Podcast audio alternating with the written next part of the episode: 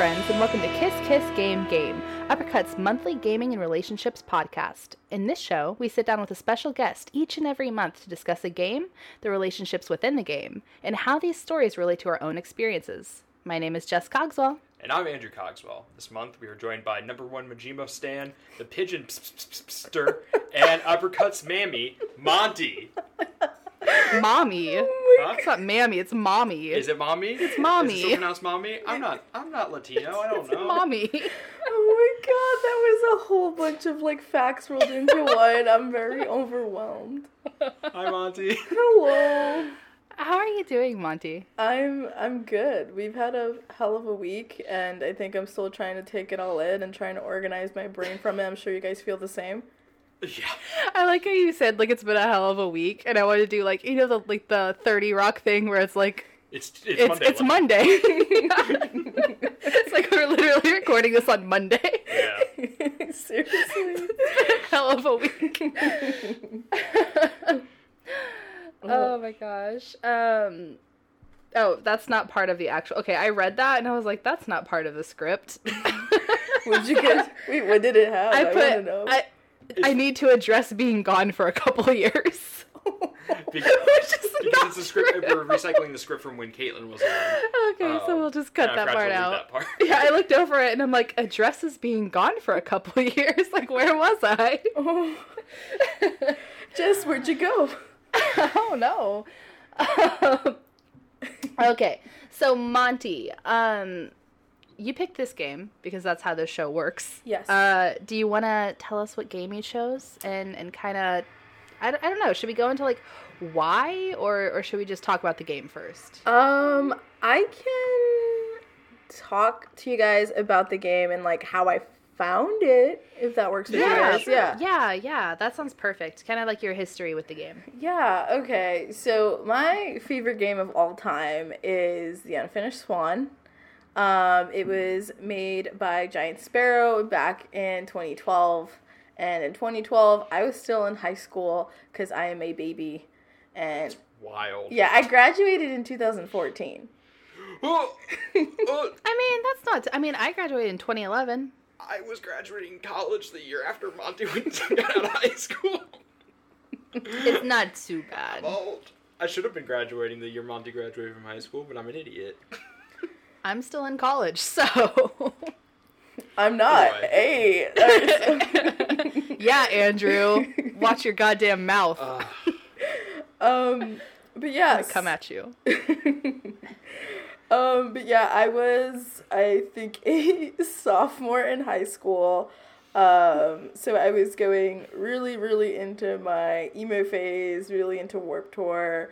Um, I was very, very into projecting my feelings onto music.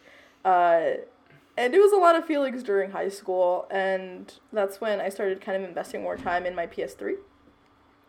Um, only because I didn't really have time for like extracurricular activities other than like the once a week program that I had, and that was because a lot was going on. And I found this game, it came out, it was $15 when it came out, and I was like, hey, I have $15. I don't know what the fuck this game is. All these games are kind of the same. I don't know if you guys know, but like the same year, Far Cry 3 came out, and mm, that's like another favorite game of mine. But i didn't want to play something that was like exactly the same because i was getting kind of bored of like the open world uh realistic like kind of like survival shit. Um so i just decided to like wing it and just get this game for 15 bucks because that's what i had um i didn't know what i was getting myself into and my mom watched me play this game she's a big fan of just watching me play games um yeah she's she, her. she can be cute sometimes, you know, when she's not crazy. But yeah, she's cool. um, I really want you guys to meet her one day. I think you guys would get along. I Um, would love to meet her. I mean, I, I briefly did over FaceTime, but like, I need the full experience. Yeah. Yeah, she's she's wild. She says some wild shit. You guys will understand where like my brain comes from. Um, um, but yeah, I started playing this. I think like on a weekend. I'm trying to remember like more vividly, but it's it was eight years ago. A lot has happened in the past eight years.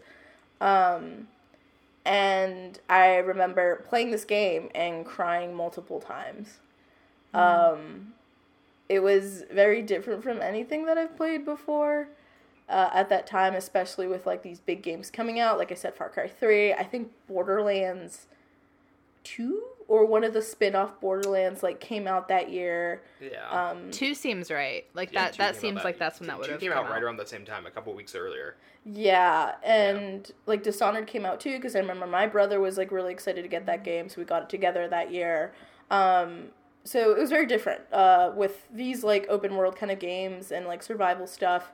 Uh, this was very different, and uh, it made such an impact on me, and it was kind of the reason why I'm really into indie games now. I didn't know the indie game world was an actual thing up until I played this game. Yeah. That's actually something I was going to ask because it sounds like you're playing a lot of AAA stuff, kind of like leading up to and even around this. So, so this was like your kind of intro to indie games. That's really cool. Yeah, yeah. As like I, I like grew up like poor, so like the only things that you kind of see from like your vision is like yard sales, and a lot of these yard sales have like AAA games for like five bucks. Or it's like stuff you see with like your other friends talking about it, and no one, no one in high school, middle school is going to talk about indie games because that's not what you know what's in the media. That's not what they Yeah. see. Um, so yeah, just finding this out and like trying to convince people to play it, like they wouldn't because they were just like, "This is some baby shit," and that's like that's something like I that I hear continuously from like between these eight years that like I progressively got more angry hearing that. Yeah. That's yeah. Fun. I feel like that's kind of like the stigma that comes with a lot of like indie games. It's like it's either like I don't know, they're treated as either like feminine or just artsy or just emotional and like it's so easy for people to dismiss that, mm-hmm. which is mm-hmm. pretty pretty crappy because there are a mm-hmm. lot of really good games and maybe gamers should actually be in touch with their feelings. You They should. know? Nah. They Nah. can't they can't go to therapy. I'm telling you, indie games is some on like shit. I'm telling you, it's You good. to It's like you could go to therapy for $200 or you could play Unfinished Swan for 15. what is the what is the choice here? But no, let's play let's play COD and have like gamer moments for the next four hours. Yeah. No, Um. Don't do that. B- but back to good games. back back to Unfinished Swan. I, am not gonna whatever. Call of Duty's whatever. It's Call of Duty serves its purpose in the world. Yeah. you know. Um, but yeah. Okay. So Unfinished Swan. What's funny is I actually I remember I first played Unfinished Unfinished Swan. I can't talk today. I can't talk any day. I say that on every podcast. Yeah. I'm like I can't talk. Ex- you know, excuse me, but it's it's every podcast. Um, but I first played it actually with like my best friend in middle school. Cute. Um, yeah, it was a it was a cute game. I started it at her house. I think I ended up buying it and finishing it at my own, but I really liked it. I it's like, you know, I this the which is so weird because like the the story actually doesn't stand out to me as much as like it's actually a really good emotional story. I just remember it was the first time that I played a game with that kind of gameplay ever because it's just such a unique mechanic. Mm-hmm. Um, because it's like the whole thing. It's Yeah, not. You, you should explain it. Yeah, well, Yeah. that's what I was gonna I was gonna do. It's like the whole thing. It's not like a typical like. There's no fighting in it. It's not like dialogue driven. It's not. It's you're just wandering around and you throw paint and you use paint to find like the dimensions of things that you can traverse the world. You know, like you can you can throw paint and like if there's a wall really close to you, obviously the blob is gonna be bigger because it's right there, and if not, it's further away. And like you kind of use that to to feel your way around an environment. And like I said, I've never played anything like that. Like probably the closest would be like the old and this is gonna reveal like I- I'm not even old, so I'm not gonna say this reveals how old I am. I'm not old. We just talked about how I graduated in 2011. Um, but like the Myst games on PC, Yeah. um, which those are more like puzzly, but like it's kind of that same like first person walk around environment thing. Yep. Mm-hmm. Um, and I guess I mean to a certain extent, Unfinished Swan is a little puzzly. It has some puzzles. They're Yeah. pretty light. They're not. They're not like. it's not like level. find this piece, put this piece in here. Yeah. Like it's not like that, but it's just like you have to think a Yeah. little bit. Yeah, and I think Unfinished Swan does a really good job of like, sure, it's pushing you to think just a little bit, but it's it's not making you stress out like other games have. And like, mm-hmm. you know me, I don't like my puzzles. I don't like thinking too hard. And this this game gave me just that. It made me feel smart, but like, didn't make me kill myself for it. Yeah. Yeah, I, I my experience with Unfinished Swan, I I watched Jessica's friend play it, and then it was free on PlayStation Plus, and it came with the PS4 copy and the Vita copy. Oh, nice. And I I used to work nights, um, like midnight to eight a.m. and I was alone for most of my shift, so I'd take my Vita with me and just play games, and that's how I played Unfinished Swan. Mm-hmm. I played it at work, and it was like the perfect work game because it's so relaxing and so chill. mm-hmm. Um, and like when I was working there, I was drinking a lot of coffee, and like my sleep schedule was awful. I had awful anxiety. I became like paranoid while I was working. So like having a way to just chill and just play Unfinished Swan was super good for me. Um, it was very helpful. I I adore this game. Um, it was you actually put it up for our game of the decade discussion. Yeah, and I yelled at you about it. But the thing is, is it was up against Borderlands 2, and I I gave it to Unfinished Swan, even though I put up Borderlands 2. Did you? Yeah, I Yeah. voted against. Damn. I voted against Damn. Borderlands 2, Yeah, I yelled even though at it's one of my favorite games. and the time was up. I remember, but I just kept yelling at him, and he was just like, "No, no, no, I'm giving it to you." And then I think I just kept yelling at him. Yeah, that seems right. That seems good. yeah.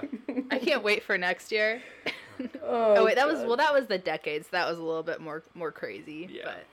But, um, that's yeah, it's a good game. It's very cute. It's very good. Um, And we already kind of went over like so Giant Sparrow. Um, the last thing that they did was uh, What Remains of Edith Finch in 2017. yeah, it's the only other thing Yes. they've done. Yeah, I don't know if they have anything in the pipeline. I'm I, sure they do. I mean, I'm Have sure to. they do too. Yeah. But like, it's been it was five years between Unfinished Swan and Edith Edith Finch. Finch. Yeah, And so I don't know if they're coming out with anything in the future, but I know the developers who've worked in that company, like adjacent, like let's say like Giant Sparrow adjacent, have worked on other stuff. Like you have like Mm. example Ben um, Esposito, he did uh, Donut County. Um, Oh, okay. oh, okay. I Yeah. actually didn't know. that. That's cool. Yeah, he worked with Giant Sparrow for a little bit. Yeah, Oh, that's that cool. either. That's awesome. So yeah, I mean, they're I'm sure that all like they're they're working on things, yeah, but. you Um, yeah, Edith Finch was the last thing in 2017, but we went over a little bit on like the the developer and stuff when it came out, other games that were coming out around the same time. Um, I guess we should go into the story and the Definitely. gameplay a little bit more. I explained it a bit, but um, I don't know, Yeah. Monty, do you wanna do you wanna take the wheel here and kind of walk us through the story and a little bit about the gameplay, what makes it unique? Yeah, I love to do that. That's great. um, so you kind of are set up in a way where it's kind of like a child's book. Um, it kind of plays like a like those like cardboard books that you have when you're like five. Um, and when you kind of enter in, it kind of talks about uh, a kid and how he had a mom that did all these paintings. She was an artist, um, but unfortunately she passed away. And all these paintings that she had, they were unfinished. And one night, this kid's like trying to go to bed. He's just trying to sleep, and then he notices one of the paintings, the swan is like missing. Like it's completely out of the picture. Um, so, you know, the normal thing that a kid does is like just go into the picture to try to find that fucking swan. Um, I thought that was really funny. And you and thing that I just realized now, like this game doesn't give you like any tutorials. Yep. Um, you kind of just do your own shit. You kind of just figure it out. But again, it's not hard.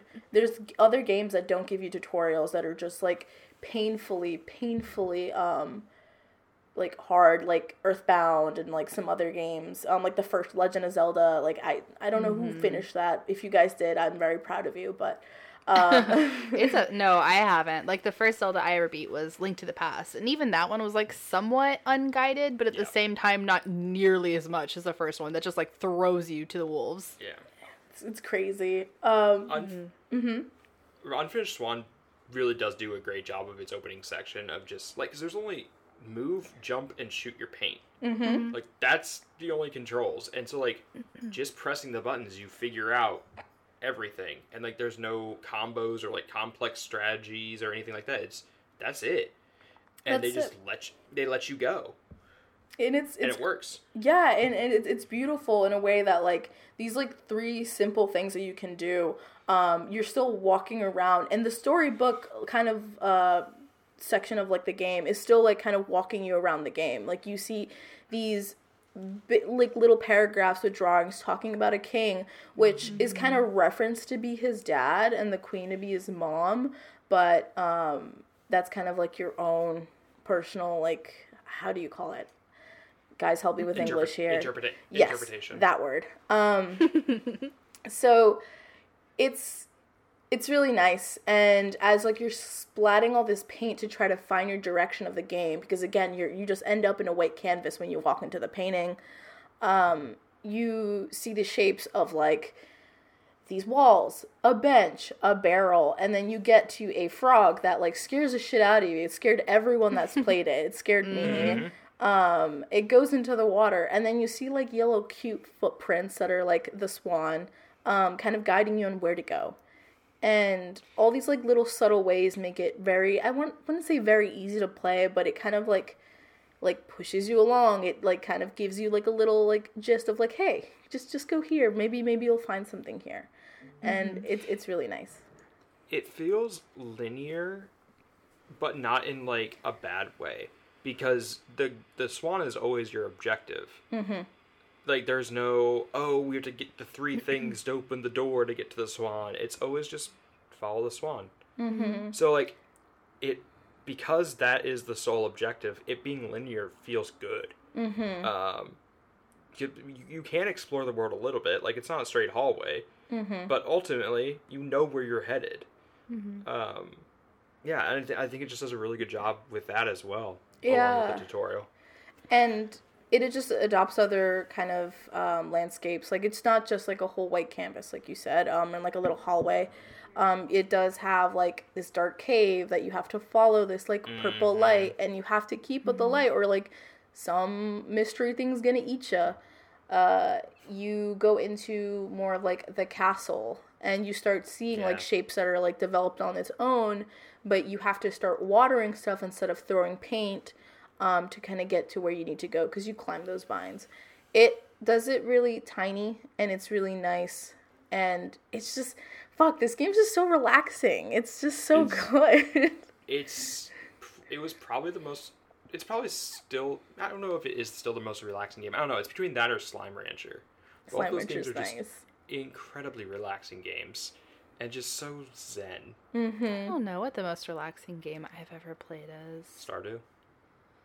Yeah, maybe. Like Yeah. farming sims for me are really relaxing. Yeah. You don't have to think too much about them. It's just like that routine or the Sims, like anything where it's just like a little like simulation type game. mm-hmm. Those are usually what I play to to relax. Yeah, Unfinished Swan and Slime Rancher are definitely mine. Yeah. Which I- is funny because that's I think also Monty's. yeah, Yeah. probably. that's where me and andrew have this synergy is just relaxing games that are cute yep. well, that's because you guys are both relaxing and cute. oh oh don't make you. me cry That's why I love Viva Pinata so much. Oh, Viva Pinata is a good one too. It's so relaxing. Um, yeah, Unfinished Swan to me is like I don't know, like I'm also just a sucker for like minimalism and like very like simplistic design and like mechanics. And to me Unfinished Swan is like a testament to how effective and great that can be. Yeah. Like to just have and like and the art's really cute. Um even like the font and stuff like that, like it's very stylized. Mm-hmm. Um, it's just yeah, it's a good experience overall. It's a really good game. Um, and then you know we kind of went a bit into, um, it's about a boy who's who's going through this book. But did we talk about I guess like the inciting incident as to why this is all happening? Monty mentioned it, yeah. Okay, I didn't know if that was mentioned. Um, but yeah, so, Mm-hmm. yes, so his mom passes away, and like his mom's an artist who's known for having never finished a painting. Mm-hmm. yeah, And he go he moves into this orphanage, and they let him take one of her paintings with him. So he takes her favorite one, which is an unfinished swan that the neck was never painted on. And then he goes into the storybook and has to paint his way through, and eventually learns about a king in this kingdom and a queen. And yeah, it's pretty heavily implied that the king's his dad. Um, and yeah, it's just it's finding it's Monroe, the character, the little boy. It's his journey of just finding comfort and closure after the loss of a parent. Um, yeah, it, it's really touching. It's really sweet. it's yeah, it's just, uh, it's it's very powerful like um again i played this in 2012 my first time and like you guys know, like other people don't. Um, like I, I come from like a one parent family, and then back in 2016, like my father passed away, so I kind of like went into back to this game to kind of like find closure because the whole situation was a mess. Um, but coming back and playing that and having something relaxing and also closure, um, and then kind of returning to that this year with like uh, Mutazione, um, all these kind of like little games about parent relationships are very powerful to me. And Unfinished Swan always comes out to the top. Like any kind of situation that I've kind of been through that's been kind of a game changer in my life, um, it's it's always been there, and it's it's always it always proves to me like things are gonna be like all right like even though like you're kind of like guiding through life like it's never about like the ending result of like what you want um but more or so like the journey Yeah, it's it's comfort food in a way. yeah it's Um, it's very these kinds of nice Situations. Yeah, it's a nice warm hug it's so good it is. It is a very nice warm hug, hug of a game. Um, but like in a somber way too at the same time because like I, I always describe like Mario Odyssey as like if a game could hug you. Mm-hmm. But like Unfinished Swan to me is just like a so- somber like it's gonna be okay kind of hug. Mm-hmm. Rather than like a hey good to see you hug, you know. Mm-hmm. Um, but I love the idea of like video games being different kinds of hugs. That's very it's just cute. those two. Those It's just two. those two. It's just Mario and uh, the Swan. So like, and to me, like unfinished, like everyone loved, or a bunch of people loved Untitled Goose Game. Fuck that. The Swan's much better. this swan will take care of you not treat you not treat you like shit Yeah, the Swan is not abusive. I'm I'm very happy that Untitled Goose Game um got its like you know I- wait I was gonna see see I'm still learning like fucking slang I've been here almost 20 years guys I'm still fucking learning shit I was just gonna say like oh it's learning it's like it got its just desserts I'm like wait that's not the phrase I want to use no. um Like it's day in the sun. no it like It- it got it got the attention it deserved as like Yeah. being a indie studio and I'm very happy for that but I wish that was also given to Unfinished Swan because Yeah. I I'm I'm so I'm so on with this game and I'm I'm sure like you guys have games that like are you know underdogs that you wish also had like Final Fantasy VII. Yeah. Every game, literally every game I put on Game of the Year or Game of the Monty. Decade bracket. Monty, how did that not get a shut the fuck up from you? because I'm laughing because I'm playing that now and I'm just like yeah I I get it Jess yeah No, every single one of my Game of the Decade submissions to me is uh, no one loves this game. Oh yeah, Arkham City and I didn't uh, put that on there. oh yeah, that was Kayla. Okay, I would say Arkham City and Borderlands really don't get any attention. Not at this damn outlet. Fucking. Let's talk about Night in the Woods. So you don't even like uh, fucking Life is Strange. You still voted for it over Mario Odyssey. Listen, I went with cultural no, don't care. impact. Mm-mm. Bad. if it helps Andrew I like Life is Strange too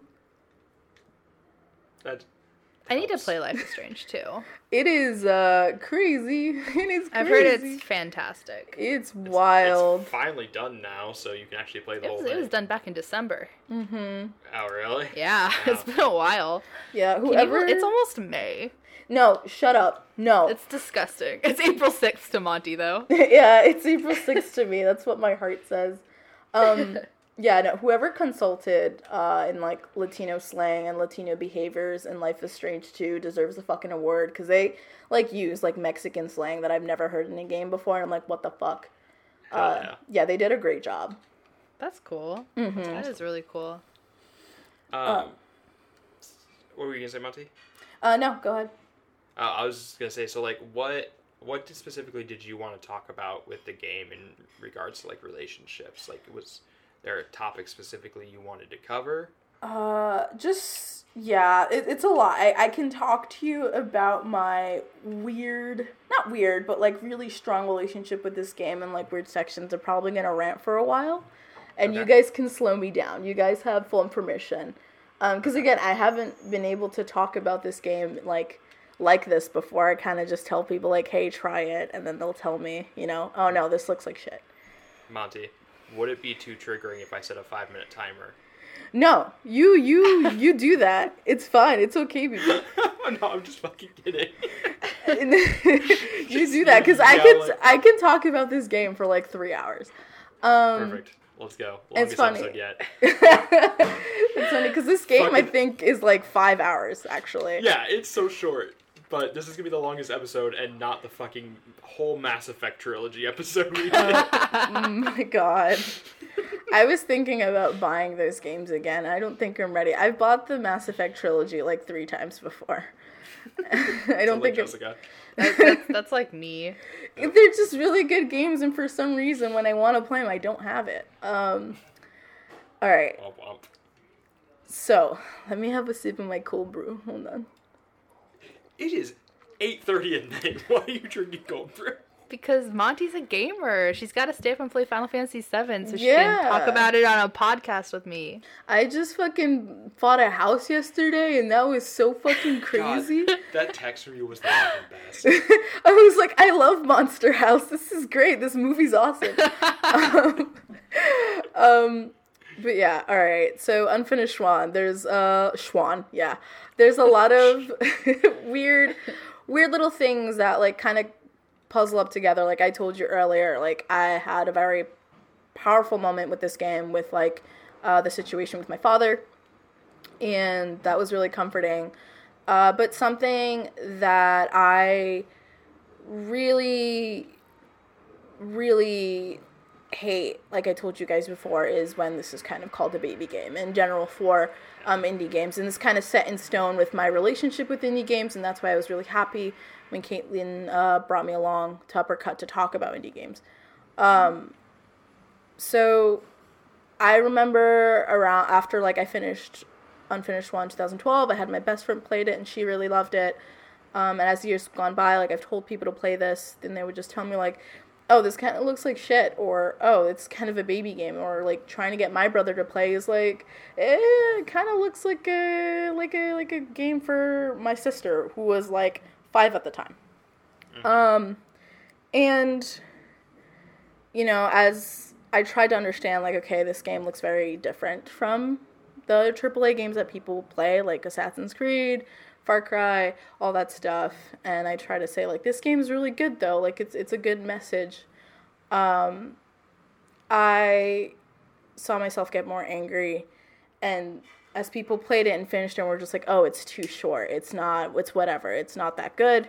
Um, this comes from me being having a bias and loving it but I realized like I, I don't understand um, why games can't just be things that we can just enjoy, and why do we always have to find challenges with it or find like these big triumphs with it.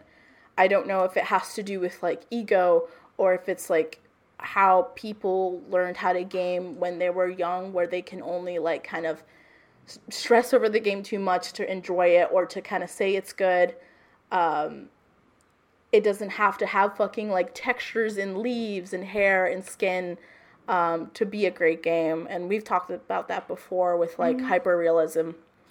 Um, so that's that's something that I I've gotten really really passionate about is just like talking like hey these things that you know like you should try kind of going out of that little bubble and have really awesome relationships with little games that you probably have never seen before and this happened one time when I was doing stuff with uh, BFIG, which is Boston Festival of Indie Games.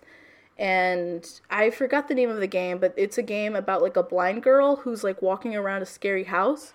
And the way that you can see shit is like you like pound on her cane. Yeah, I know what you're talking about. That sounds familiar. I don't remember the name though. So I, I brought a couple of friends to BFIG to kind of be like, you guys need to like open your mind because I couldn't get them to play Unfinished Swan. I couldn't get them to play like Firewatch, so I had to kind of take them along with me, pay for their tickets. I'm like, I'm gonna prove something today, and I hope I did, but I did. Um, they both got that game, and they were both really, really blown away by it. They're just like, I've never heard of this. Like, why isn't there like commercials about this? And I explained like these indie games don't have the budget for that. Um, and there's like a whole world out there that you're missing. Um, and when I explained to them my relationship with this game, like I started to cry. And that's when it it's when it got all weird because friends don't really know how to like know how to comfort me. So um it was really just satisfying for me to kind of teach them like hey games can be really cool and not stressful and don't have to be like these weird competitions that are always set in stone with like these online games. That's why i'm, I'm really sick of all of these battle royales because it's still like a notion of like who's on top and i'm just like we don't need that stress right now. We fucking deal with that with capitalism. Um, and I, I, I just want to go home and feel good and like think about my day and kind of like, you know, like think about like my little gratitude list and like what I'm thankful for and just go to bed feeling good, not go to bed like fucking sick of my shit because I just lost four games. And that's weirdly the only way that I can enjoy games is by hating them. Um, sorry, that was like super long winded. I could Monty, that's like the most passionate like about games I've ever heard you. Like you, you it's like you really like in the best way though. Like I don't want you to feel like like I liked it. Yeah, Yeah, I, I great. have a weird way of like wording shit because I still I'm, I'm still learning how to like speak. I say this as a joke most of the time, but it's like real. I'm still learning how to like make sentences together. Um, so I don't know how to like say shit and like explain things like without dumbing it down. Well, Um, I mean, I, No, I I, Oh. oh, What Craig happened? just told Craig just told us he failed to join for some thanks, reason. Craig. Thanks, Craig. All right, well, hopefully Audacity's good. Yeah, my audacity's still Uh, running up. Um, yeah, mine's mine's good too. No, I mean, I, I think like in your defense, Monty, I think like explaining yourself critically and stuff like that is different form of communicating. So like, especially when it's not your native tongue, like, you know. Well, and like, I mean, that's just something, you know, obviously, like, you have some, like, emotion behind and some Mhm. passion behind, you know, is like, and I mean, you wouldn't be doing indie mixtape, you wouldn't, like, be a part of Uppercut if you weren't passionate about, like, celebrating the voice of underdogs, you know, and, like, and promoting, like, things that make you feel and experiences rather than just, you know, the AAA games that people already know about. So I think it's it's good to get passionate about that and Yeah, to sure. you know to speak up and to feel. Um, I mean, I'm the same way. Like I've always, I mean, ever since I started playing games, I've always been drawn to like games, like stories, Yeah. like stories and characters. Like for me, it's not about like winning. I'm not a very competitive person. like really, um, there are very few like instances in my life where I feel like a competitive side really comes out. Um, I I just like a good story and a good experience. I mean, that's why Final Fantasy VII is my favorite game of all time, and that's why, like, the craziest thing about all of this, as much as like I don't know, I've gone through like a weird thing where like at first I really didn't like the remake, and then it grew on me, and like I started to love it, and they did certain things like really, really right, and I still have my issues with it, but like overall, I love it. But the best part better than this game that I've loved for 23 years or whatever um being remade. The best part is like I see all of these people who didn't know these characters that like I fell in love with. Like I know their stories as if they were like bedtime stories told to me as a child, you know? Like I know that world, I know the places. I like and now I'm seeing all of these people like learn about it and and they're passionate about it and passionate about like these characters and like they find him attractive or they find him funny or and it's amazing. And Final Fantasy VII is not an indie game. It's not a small game. It No. is one of the most critically acclaimed games of all time. Like people know about it. But at the same time, like getting texts from Kayla or Monty or um I don't know, just just like various people who who have never played the game before. Even Chloe, like Chloe's streaming it and stuff. Like it's so cool. It's so cool to know that like people are sharing this. And so I mean that's why it's important especially with indie games. You know what I mean? Like it's so cool when people share that love and people love stories and and games become more about an emotional connection rather than just like teabagging people when you kill them. You know what I mean? Yeah, that's that's something that like I, I I try to push, and that's why like I I like you guys know I like arguing. I like fighting. Yeah. It's just in my You nature, which is weird because like, Another reason we all work at Uppercut. yeah. Um, a Um. little, a little feisty. Yeah, it's it's nice. Um, we need that in the industry. Um, but I think that's why like I'm always pushing with just like, why can't we just enjoy this thing? Like, of course, people can um, disagree on like you know like they just don't like it or like something can be better that's totally valid but when it comes to like hey like my game of the year was fucking let's say at the time like night in the woods um and then some other person was like well i liked Death Stranding. Death Stranding was like a lot better. It's infinitely better. You know, the graphics, the the the real people looking people. I don't know. Um, it's it's it's something I try to push. Like it doesn't have to be like this giant game. Um, you know, like Yeah. big money quality doesn't mean that it's good for me. Um, I would rather play, you know, I don't know, like five different indie games that all feel artistically different and tell different stories than just like back to back play stuff like Death Stranding, Assassin's Creed Odyssey, uh like God, you know what I mean? Like just these games that are like they're beautiful. yeah, They're and they're different. I Andrew Andrew's mad at the Death Stranding Technically, hate. I Death can Stranding's an indie game. Oh my god. Anyway, okay, Andrew, fine. no wait, I gotta make good with Andrew. I want him to feel good. I haven't played Death Stranding yet, and you know it. I'm just using Yeah. it as an example, BB. No, no, no. I know, I know, I know. And I'm being a total shithead about No, that. Like, I'm- technic- like technically, I- Kojima Productions is an indie studio, but it was fucking backed by Sony. Like, fuck off. Like, I, know I- it's not actually an indie game. I have to play it anyway because I'm marrying Kojima's son in the future, so I need to know, you know, his daddy's work. But um, yeah, and this is like where I get really emotional, and like while Jessica was talking, like I was tearing up. Um, it's it's really crazy how like these smaller games like people talk about them all the time like how they moved them and how these should be more pushed.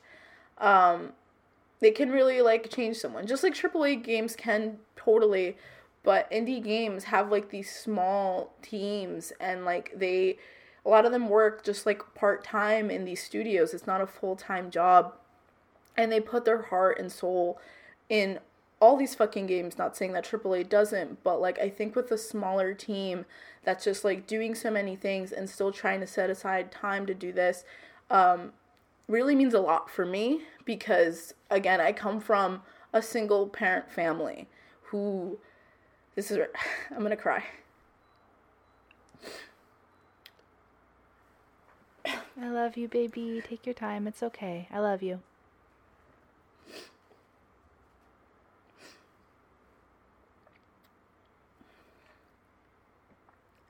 I think that's why these games kind of really stick out to me because it's still people doing so much and still having things to do with their passion because they still want to have like that kind of wonder in their life. And that's what like Unfinished Swan did for me. Again, the the whole game is kind of not talking about the end goal cuz sometimes you won't have that closure. Shit kind of hits you out of nowhere but the journey in between is what counts and that's what i have my relationship with this game is just keeping that wonder and keeping doing things in between from like you know the start of your life to the end is just keeping going and having that spark in your eye of doing things that you want to do. That's why when like you guys ask me to like go to san fran and like have fun like i'll go because that's that's part of my journey.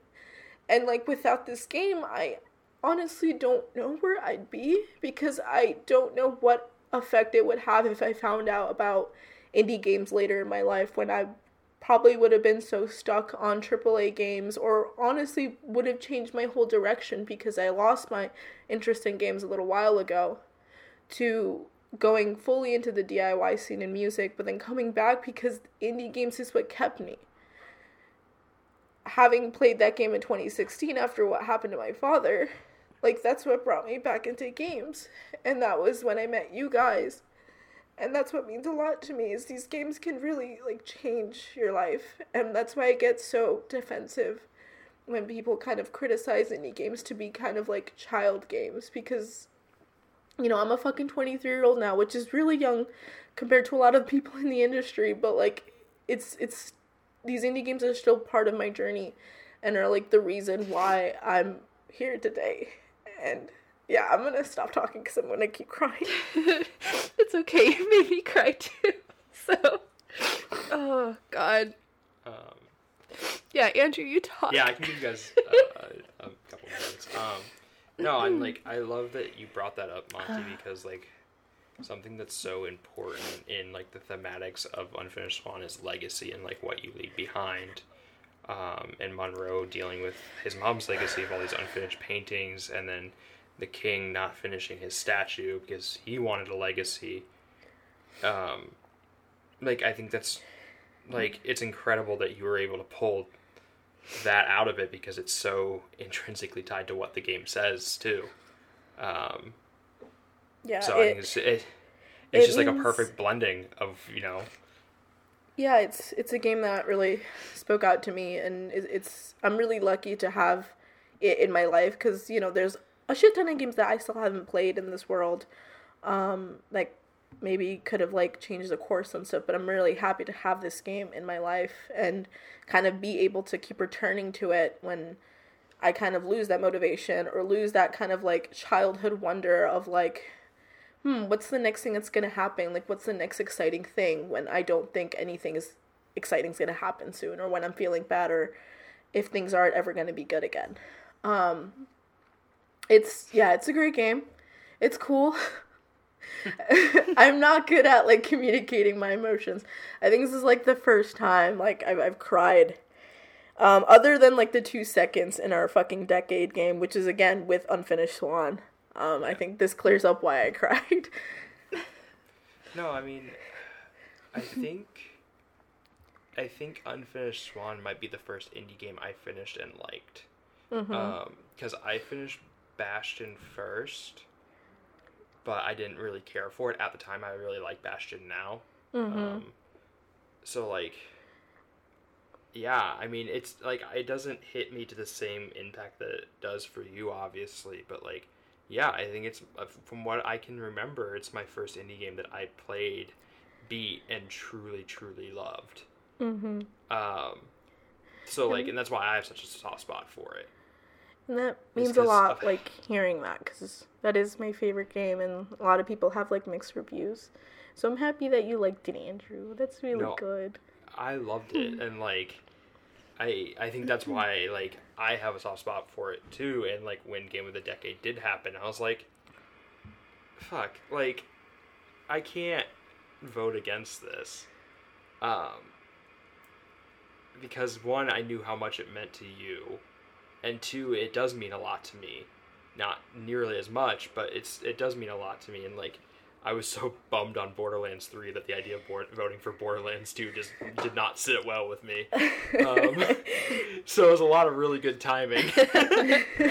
um, but yeah, like, and I love that, like, that and Slime Rancher, like we I talked about earlier, are like the two games that you and I just like are so fucking eye to eye on because we're the only two I think at Uppercut who have like truly loved both of those games. Dude, I think you and I are the only ones that have pl- even played Slime Rancher. Yeah, I Slime think so. Rancher is so good, Jess. It's such a good like. I- I need to play game. it. Honestly, it'd be really great. You've been stressed lately. It's a good way to relax. Yeah, maybe I should. Maybe You're- that'd be a good idea. You're mixing little cat slimes. You're just making shit. You're making little ranches. It's like it's it looks like such a silly game. Again, like I can see why people like have their notions with indie games, but you dive into it and it's so good. Like every end of the year I always tweet out to fucking Monomi Park saying like, ah yes, once again, Slime Rancher is my game of the year. And the game's like fucking four years old.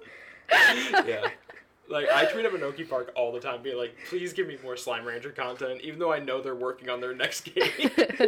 and they just like it. Don't say anything. I'm sure they're fucking sick of Sometimes it. they- sometimes they like it. Sometimes I think they're just like, "Nah." That's like my relationship with like Lionhead Studios. Like I'll just they like don't even exist anymore. I know, I know, but I'll tweet about them. I'll be like, "Man, I really miss Lionhead Studios," and then like a whole bunch of people who used to work there like it, Oh, yeah. and then also this one uh, company that's like a few of the people who used to work there, and they're now working on something else. They always like they like it too, and a couple times they've been like, "Oh, check out the new game we're doing though," and like I love it. And that happens like once a year. I'll just tweet out about like missing Lionhead, and, then, and then I get hit with that, and I'm like, "I love you guys, thank you." They're watching. They're watching They for the people who miss them. Because Microsoft fucked up. Yeah, right? God, They- yeah, they seriously didn't though. that. They deserved better. They did. Um, Lionhead. but no, uh, gosh, what's funny, Monty, you made me start crying like a baby, and now I'm derailed. I don't even know. I don't even know what I was gonna say. It I'm was just such a no. It was so good. It, I was just like listening. I was like, she's right. She's right. Uh, but No, no, I and it feels it feels good because like I, I know like I'm very open about my life with you guys. You guys know what goes Mm-hmm. on with me behind closed doors, but like I don't vent out about my passions. Like being open about something and being emotional about something are very two different things. Because Yeah. I can be open, but I can still have my fucking wall. Like I could still have my guard, which I usually do. Yeah. Um, well, I feel like and like, uh, I mean, uh, I feel like we were we can each like divulge how much we want about our own mental health, but like ha- having BPD, like, I feel like there's that natural tendency to be open. Like I feel like I'm very open about a lot of things. Like I'm open about sex. I'm open about like just my different views on things. Like all of those things that like money, like things that people don't talk about, um like or that are taboo to talk about. Like I'm pretty open with, but am I open with my emotions? No, I kind of suck about like with that. Like sometimes I can be and like I'll post stuff and it seems like I'm being open and like talking about my life and stuff, but like then like on the rare occasion that I like talk to somebody and I'm really like, okay, this is how I'm like actually really doing. A lot of times people are like, oh, fuck, okay, I didn't know that was going on in your life. Like, you know, and like that's kind of how I operate. And like Monty, I feel like you're kind of similar. Oh yeah, for sure. Like mm-hmm. I don't know if I can just say it outright. Like you and me, we both have BPD. Um, yeah, I didn't want to like say you and I both did and then you'd be like, I don't want people to know that. So like, oh but no, I hope they know so people know what they're getting into with me. Um, Kojima's Amen. son looking at you. Um, it's it's so I I know like the the being open and being emotional aspect like being open makes me feel like i have control of it and like i have control what people think they know about me um but being emotional like i know like with the whole like immigration scares that i've had before like andrew would text me out of nowhere and be really supportive and i'll be like thanks. That means a lot. Thinking like he you know he helped me but he really did but in like the other end of me not texting him all the shit that's going on like i'm like crying because i'm so thankful for like andrew just being nice to me. Um and that's the difference I between love being you. that's like the difference between being open and being emotional like being emotional and mm-hmm. kind of like breaking down and like telling people these things so this is like the first time i think i've ever been emotional like on a podcast ever which is crazy because usually i'm here like saying stupid shit and i'm happy that you guys exclusive. oh my god. I'm not allowed to to cry in any other podcast. I've signed a contract. that was part of your uppercut contract. no but like i don't know what you said about like like the one parent family like because i i mean it's weird because like my stepdad was i mean now my parents are like getting a divorce but my stepdad was around for like i don't know i think they met when i was like 12 or something like that and so my stepdad was there from like 12 to recently but the most of the time and like even when my mom was married to I don't know. My mom's been married like twice, and I don't know my real dad. My whole my family is just like a fucking mess. So like, bear with me, listener. Um, but like, my other dad, who is still not my biological dad, uh, was in the military, so he was just gone constantly, and that's part of the reason my mom left is because he was just like gone. Um, so like, I grew up with my mom, you know, like my mom, and even when my mom met my stepdad like i she we didn't like move in with him right away. Like i was we were at, we had a little apartment. It was just my mom and my sisters and i. Um and like that was and that's i think why i'm so close to like the women in my life and why i have problems with men sometimes. Uh is because like it was it was my two sisters and my mom and like we just fiercely protected one another. And like eh, there's something about I don't know. You're talking about the intimacy of that and how that relates to the type of like, games and stories you like, and kind of liking that indie feel and that smaller, more personal, homey feel. And like, it even kind of extends to like how I feel working at Uppercut. You know what I mean? Like, we, you talked about how all these people who work on indie games, they generally have another job. Like, this is just something they do because their heart's in it. Um, and how incredible that is. Because, like, I mean, while everybody who works on video games, I don't want to like say like people who work at Ubisoft like they don't have their hearts in there or whatever because I mean these are passionate people who worked really hard and like they love their job and that's why it sucks so much when people like that are the ones who get fucking laid off because the head honchos at these big devs like don't care. Yeah, Um, for sure. but it's like that's that's how it is with uppercut you know like we all have other jobs but like we do this because we just genuinely care. We love one another. We love games. We love talking about them. And we love you know i don't know kind of the ideas that we we have and support. And we know what we want to bring to the community. We what what we want to bring to the sphere. Um, and i think we all feel really strongly about how important it is that we help create that. Mm-hmm. and so we're all here and we're doing this. Um, Yeah, and it feels yeah. Feels it feels good. Um Yeah. like reeling it back into like the the whole like feel of like, you know, the indie games and like they're doing a whole bunch of stuff like you said and like what we do that relates to that. It feels great because like while I was playing this game, again, I was uh 2012. How old was I? I was like 15, I think. Um I'm I'm a baby. Um it's like you know i was doing a whole bunch. Like i was taking care of my family. I was trying to get really good grades in school because i wanted to get into a good college. Haha that didn't happen. Um and my mom was working like three fucking jobs but she was still juggling like having fun with her kids like bringing us to like these surprise trips. She was really into fucking apple farms so she would like find an apple farm new like every fucking sunday to go to. That's And, very like, cute. she's so cute. She's so fucking crazy, but she's so good. And that's why I, I really love these like indie game studios because I feel like I can relate to that where it's just like, hey, after I play something that's there, after I've lost motivation, again, that wonder kind of like sticks after I play. And that's why I'm so excited to write about these games right after I finish them because that wonder is back. And that brings me back to 15 year old Monty um, playing this and being like, what the fuck? This is so good. I mean, I think that's like that's like all you can ask for when you finish like a book or a movie or a TV show or get like any like piece of media is like you know, it's one thing to like watch something and be like, "Oh, that was so good," you know? And then it's another thing to like when it stops and you're just like, "Wow, I loved that world. Like I loved those people. And now that it's gone, it feels like there's something missing a little bit. But at the same time, you feel like you're changed." That's. Mm-hmm. I mean, that's how. I mean, I can name three things off the top of my head that like I know I felt that way about. What? Persona 4 Golden. Mm-hmm. As soon as I finished it, I was like, like it sounds so stupid, but like I missed my friends. Yeah. You know. It's a good game. Persona 4 is great. I felt good after finishing that game. like I immediately started a second playthrough. I put Oh. almost three hundred. I put almost three hundred hours into that game.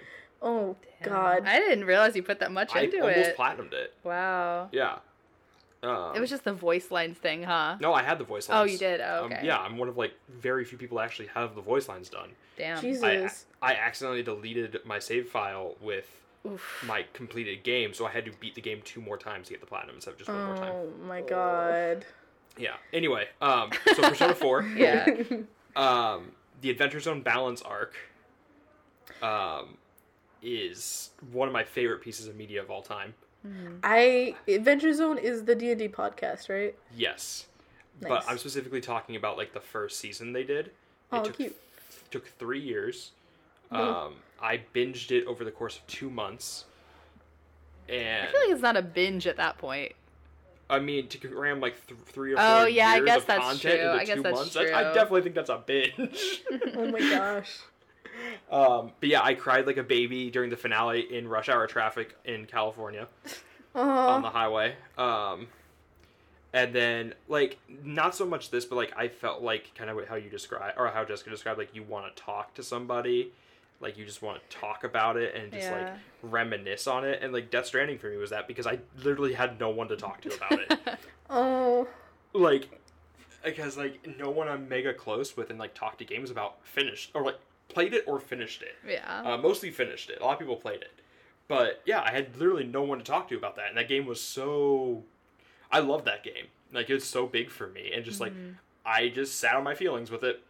I've never talked to anybody about it. Uh, I Hey. wrote a I wrote a letter with Chris about it for like game of the, like end of the year stuff, but like I didn't talk as much as I wanted to about it. Um, hey Andrew, Was- what's up?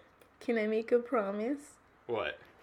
After I finish Final Fantasy VII, because I want to finish that, Okay. um, I'll get Death Stranding. How long is that game? hundred hours? No, it depends. Like if you like do a shit ton of side missions, it can take you like sixty to seventy. Um, but if you just like blow through it, you can do it in like 35, 40. Okay. I'll still kinda play long. it, and we can talk about it. Aww. Deal. Also, I have to play it because I want to marry the guy's son. and the good news is, is if that doesn't work out and you end up marrying Andrew for the green card, you guys can talk about it. Yeah. So either way, you just gotta play it. It'll it'll be in our vows. God. oh my god. Oh, I feel bad who forever has to eventually write the uppercut wiki. Because like God, it's like gonna be a mess. yeah. Oh, Monty and. Andrew aren't actually married, but they talk about it a lot, which is really weird. Also, Jessica wants to marry everyone else in uppercut. True. True. It's weird. Um, it's there's weird. gonna be like a whole like web nest like We're basically just, like- on like the relationships page. We're the games industry Fleetwood Mac. Oh my god, no. we really no. are. We That's really so are.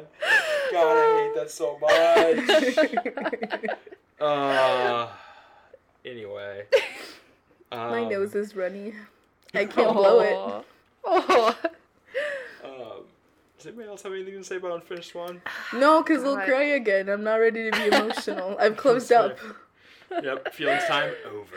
It's it's not like alcohol and peeing. You just got you got to close it up. Jesus That's Christ. what I think of those. I was like, What a fucking. Dude, you're right. I've never thought about it that way before. Oh my gosh, yeah, no, the second that you like that you pee once you've been drinking, you just gotta pee like every 20 minutes. It's horrible. God. And that is the podcast. wow, this kind of went everywhere. This is It really did. This was like probably like the most unstructured this show's ever been, but like I loved it. It was yeah, great. it was tons of fun and it was very good. yeah. Gosh, was it's nice. a it's a good game. It's a really good game. You want to pull, Um you wanna pull up the script? Yeah, I will pull up the script. um that's probably a good idea. I feel good. Thank you guys for giving me a chance to talk about it. Oh my No, gosh. anytime. Monty, I want you on every single podcast. Yeah. Also, Monty, how do you feel about Apple Farms? Apple Farms? Yeah, Dude, 'cause I you're fucking I fucking love them. That's why like I Okay. text you guys earlier today like come to New England with me. so there's a really like really great apple farm about an hour from us this Mm-hmm. fall after you can like travel after everyone can travel you should come up we'll go to the orchard I want to go back to your area again. I want to do that. That sounds Yeah. nice. good That would be so good. Yeah, you know what can- we, can also go need to do? picking, and they make apple cider and apple alcohol i think Oh fuck yeah. yeah We also need to go to Yosemite. yeah Oh, I've that sounds pretty. It's amazing. Oh, and also Hearst Castle. We need to do so many trips, Monty. Yes, we do. Uppercut Because- autumn weekend. It's gonna be nice. uppercut getaway Because life is just following a swan, and you just you just gotta you gotta enjoy the journey, and we gotta go to all these places. Monty's our yes, swan. Jess is getting it. Jess is fucking getting it. Yes. I love you so much. Like I said, every single podcast, I, I like. We're gonna bring on new people for Kiss Kiss Game Game, and I'm just not gonna tell them Monty's there. That way, Monty is actually on every podcast. I'm gonna credit Monty, even though she's just gonna be muted. Your guests are gonna hear a laugh. They're like, "What was that?" I was like, mm, "That was the door." It was Bruce. a podcast Bruce. ghost. It was Bruce. it was Bruce.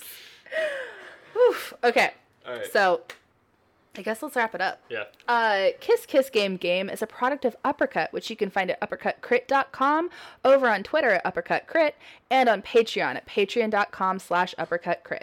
If you'd like to hang out with us and our friends, you can join our Discord server, which I will link in the show notes.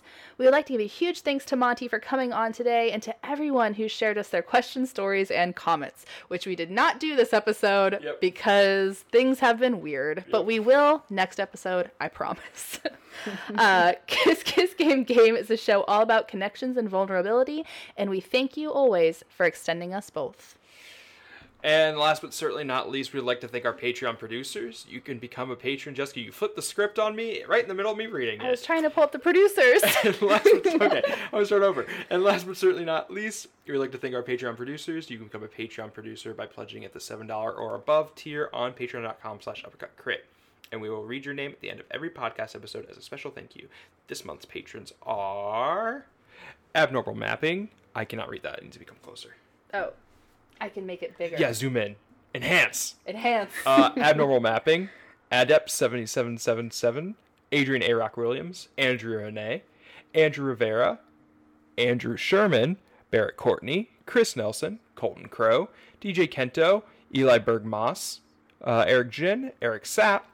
GameCrash.co.uk. Ginny Wu. Jared Shu. Javi Guanthi. Gwaltney. Gwaltney. Uh, Jesse Peterson. Jesse Vitelli. Vitelli, Cam Koenig, Kenneth Shepard, Lucas Lyon, Matthew Flowers, Michael Diaz Suarez. Suarez, uh, Mikey Phillips, Numair, uh, Optional Objective, uh, Philip Villar, Quinn Hoffman, Sean Martin, and Tyler McCall. Thank you for bearing with me through that. The computer was very far away, and I have bad eyes. Also, that list is getting long. Whew. Yes, thank I you so much. Um, so this is the week we're recording this on 420. Uh, the like less than a week after our big PayPal pool. Um, so thank Oh, you to yeah. all you new patrons that jumped in on that. We appreciate the hell out of you. We couldn't do this without you. All your support goes directly to the site and like paint being allowing us to play freelancers and artists and contractors and all that. So thank you, thank you, thank you, thank you, thank you. Yeah, and to everybody who, and that's just the people who who became a patron. Yeah. To everybody who gave to the EGM fund, It's like over 200 people. uh, it's so many people, and we raised like twelve point something, like twelve point two thousand dollars or something like that. Yeah. We are now. Oh, it's it's incredible. We are now going to be able to accept every single pitch, and it's like originally our goal because we we didn't know if this would be like out of pocket or whatever. We our Planned goal on most of it we, we planned on it most of it being out of pocket. We thought that like doing a thing would just supplement a little bit of it, so like it would help out a bit. But we were planning on on four hundred dollars for pitches, and like that's what we could kind of do, and we were hoping for a little bit of help. And like what we can do now is incredible. We can accept every pitch, and we can pay people like five to six times more because all of that money is just going back to. Yeah, we're to- not getting a penny of it. It's all going to. yeah it's all just going to freelancers and and everybody made that happen Uh, like people listening people who like it's, it's just incredible um so I yeah cried twice that day. i also cried like two or three times that day I don't cry often. We have what an emotional day. We were on a wavelength, guys. We're Yep. just we're a bunch of feisty crybabies that's all we are at uppercut honestly true. Yeah, Honestly. yeah. we just care a lot Yeah. um Yeah. but that that does it for the show um huge thank you to everybody and monty um where can people find you um, you can find me on Instagram and Twitter at Fried Monty. Perfect. And Monty also uh, does the monthly podcast on Uppercut. Well, so Monty does Palin Around, and then also uh, Indie Mixtape, which I wanted to plug because, like, if you listen to this whole episode, you know that Monty's heart is like an indie game. So, like, listen to that show; it's incredible. Um, yeah, and you, and you can hear Monty uh, be open and or emotional on that show. You'll hear, you'll hear me be open. I don't know about emotional. This is, the, this is the most it's ever gonna get, I think. well, I love you and thank you for being emotional thank you here, so and much. and you're perfect and one of my bestest friends. Oh, I'm not gonna cry again. Fuck you. Dang, that was that was my whole goal. Hey, I love you. I love you so much. I I love can't you wait for you to play guys. Death Stranding. It's gonna be wild. I'm gonna make fun of the baby the whole time. Oh, please do. I'm gonna make fun of the baby the whole time. Oh man. Uh, all right. Well, thank you everybody, and we will see you next time. Bye. Bye.